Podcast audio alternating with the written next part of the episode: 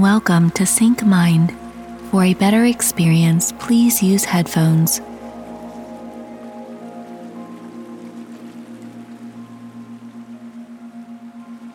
When we look at our experience of life, when we look at individual experience, everything that human beings experience here is coming from what they see, what they hear, what they smell, taste and touch, or in other words, through the five sense organs. Five sense organs, in the very nature of things, can perceive only that which is physical. You can see only that which is physical. That which is not physical, you cannot see. Similarly, to touch, smell, hear, everything has to be physical. So what is the basis of physicality? Physicality means a defined boundary. If there is no boundary, there is no possibility of physicality. We can call this a physical body because there's a defined boundary.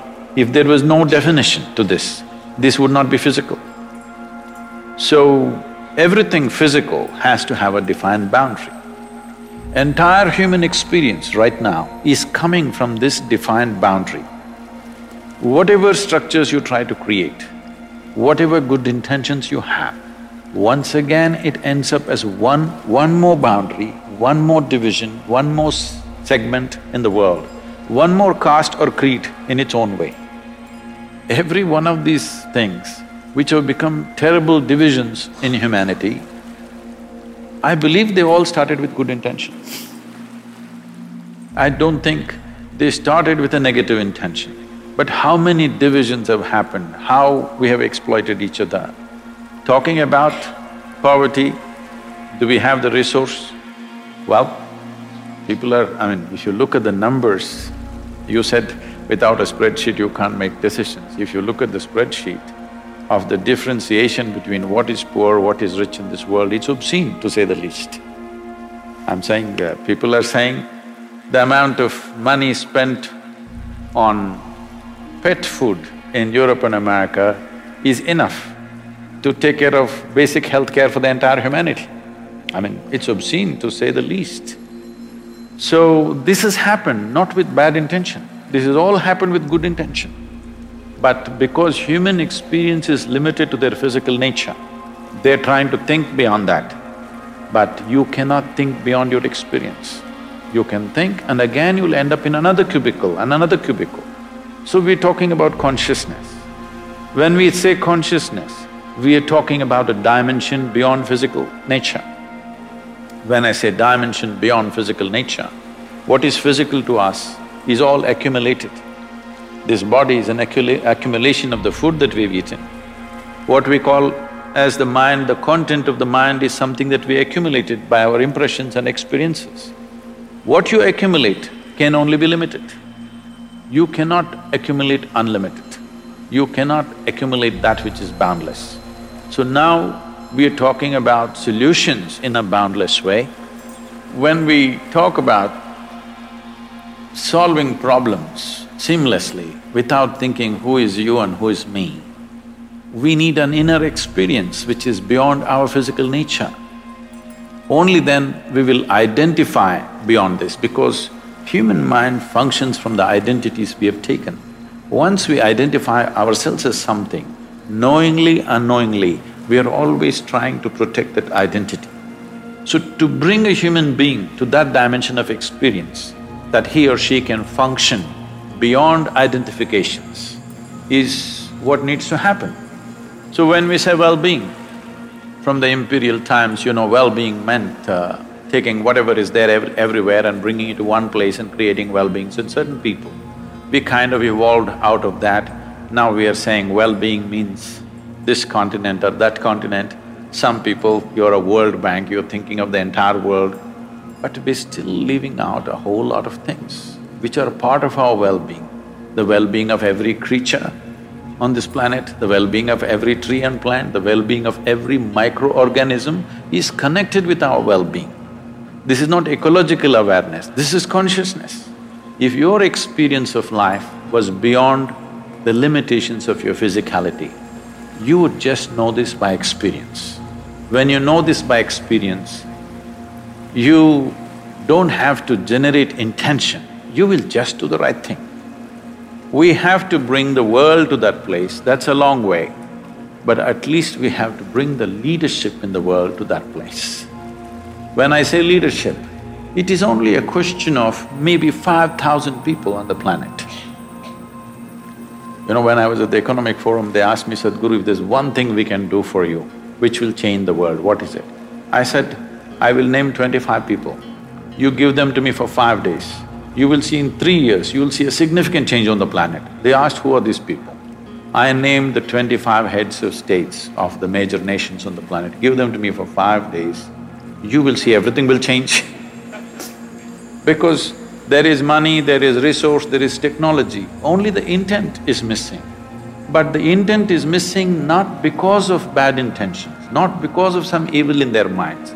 Intent is missing because there is no larger experience within themselves.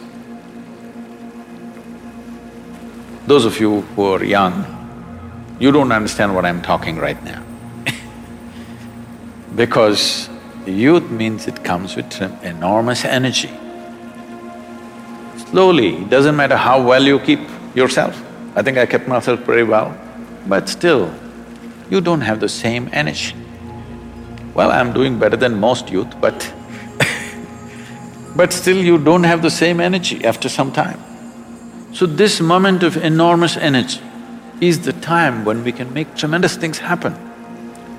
But unfortunately, your intelligence may get hijacked by the hormones, that you can't think straight, it just gets entangled into this and that. So this energy largely goes waste in anger, in compulsions of various kind, this and that. If only youth invests a little bit in stabilizing themselves. If you bring stability to your way of being, this energy can become a tremendous force. This energy is a real solution to the world, for everything, for every problem that you have. The energy that the youth carries, if it had stability, it would become a solution for every problem that we have on the planet, because that human energy is needed to make things happen. So as a part of this, we are going into schools. This yoga day, as I was telling you, 18,632 schools across India, we are bringing a simple yogic practice that we are training teachers so that they will sustain it for the children to bring this balance. I'll tell you how this balance is.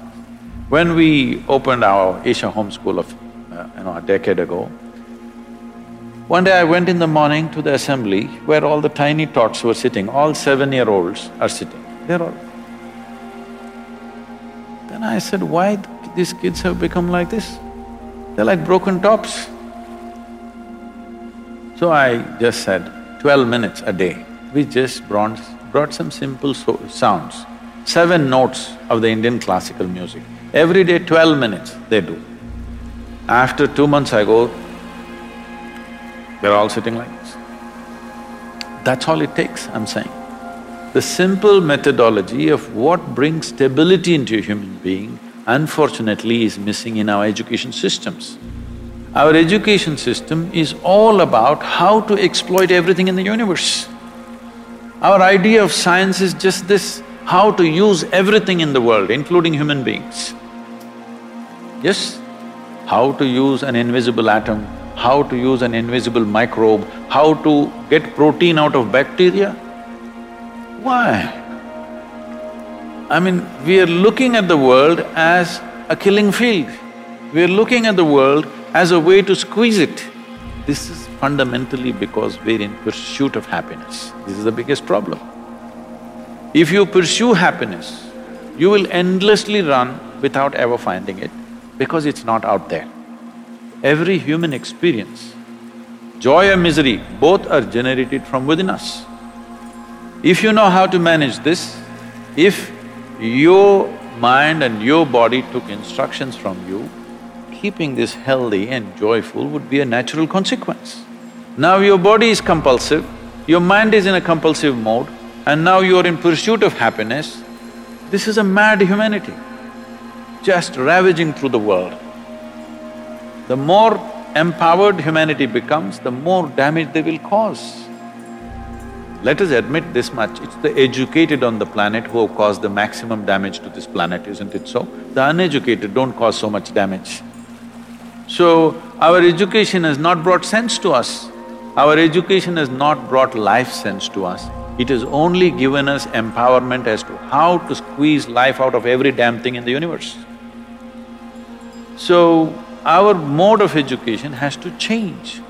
Fundamentally, how to live, how to manage this one is not there. We know how to manage the entire universe, but we don't know how to manage this. What is it that human beings are struggling with? Their thought and their emotion, entire life. They spend an entire lifetime still not knowing how to manage their own thought and their own emotion. Something as simple as, let's say, anger.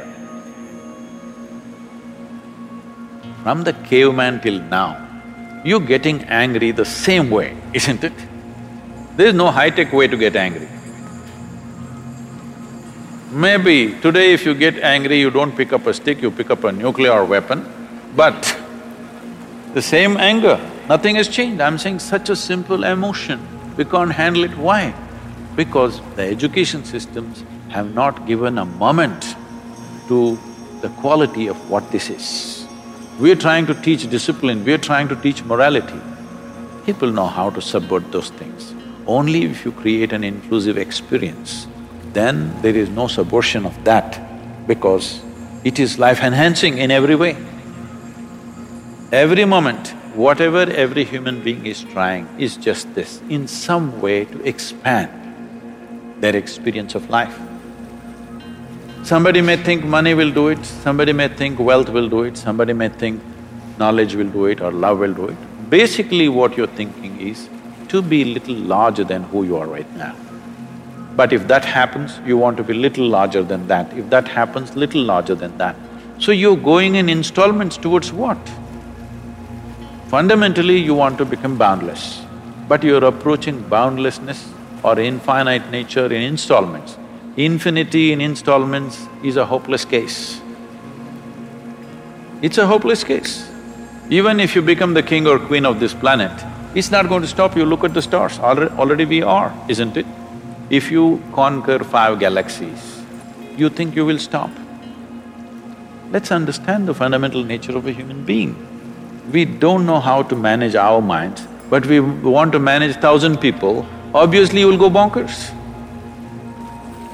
So fundamentally, if your mind took instructions from you, would you keep yourself blissful or miserable? It's a question. Blissful, isn't it?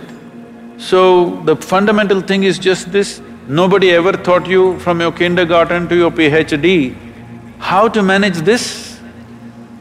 So this is what needs to happen to humanity. They must know how to keep their body, how to keep their mind, how to manage this.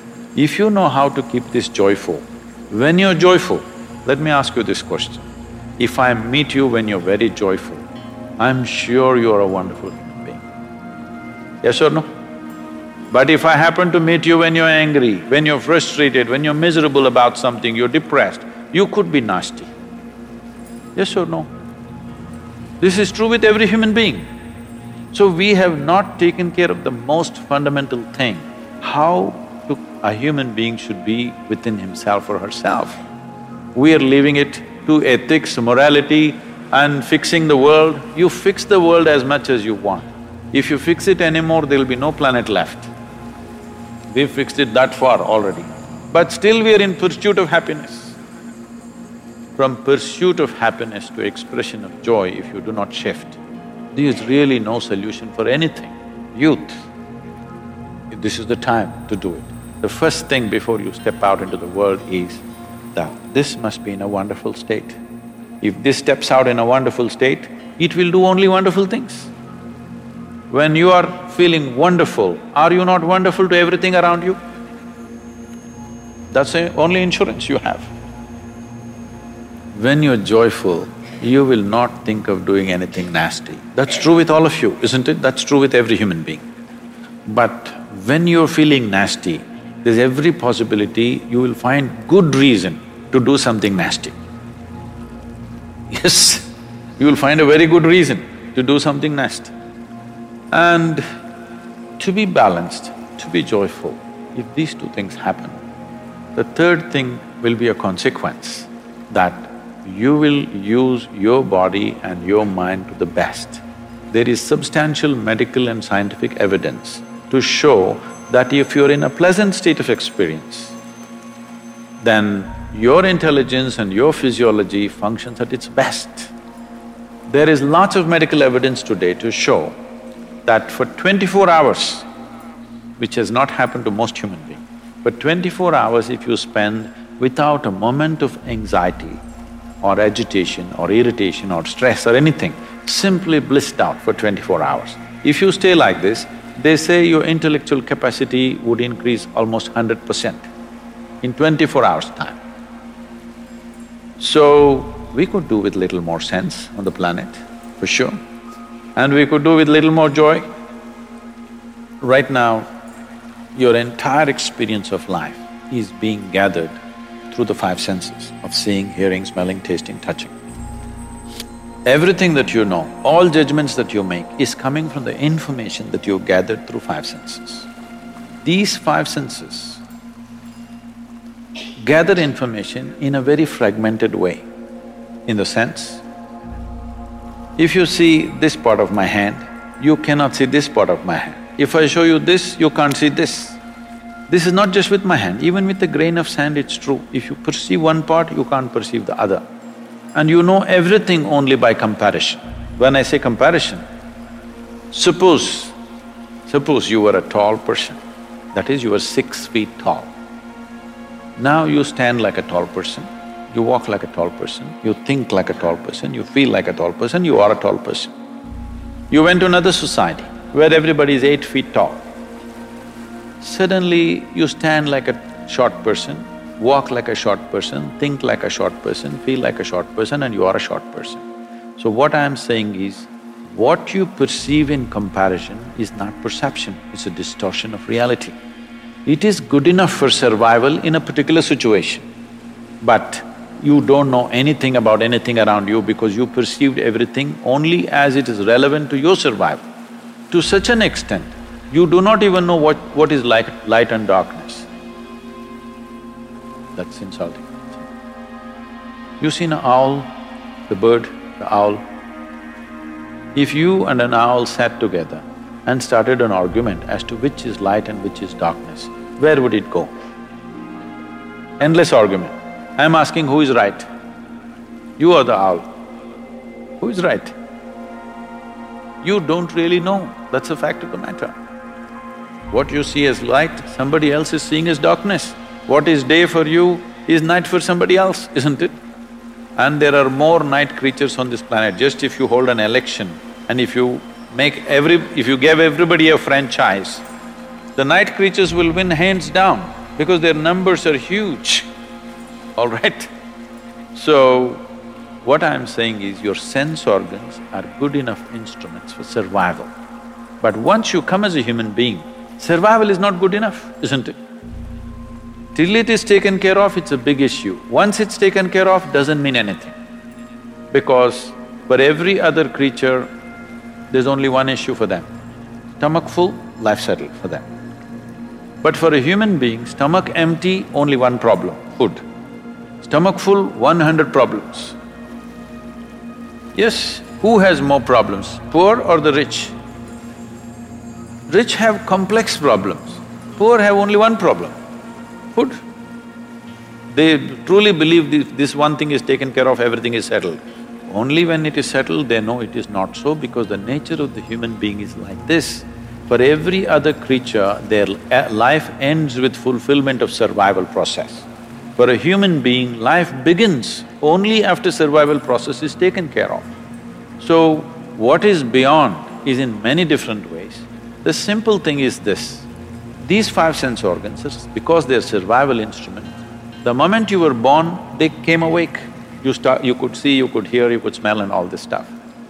But anything beyond survival, unless you strive, it will not come into your life.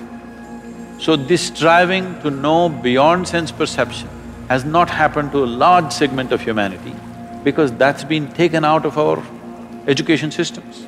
There was a time when that was an important part of growing up in the world. But today we've completely banished that because our entire education system is somehow machine you into your right shape and size so that you fit into the economic engine. It's a very gross way of running the world.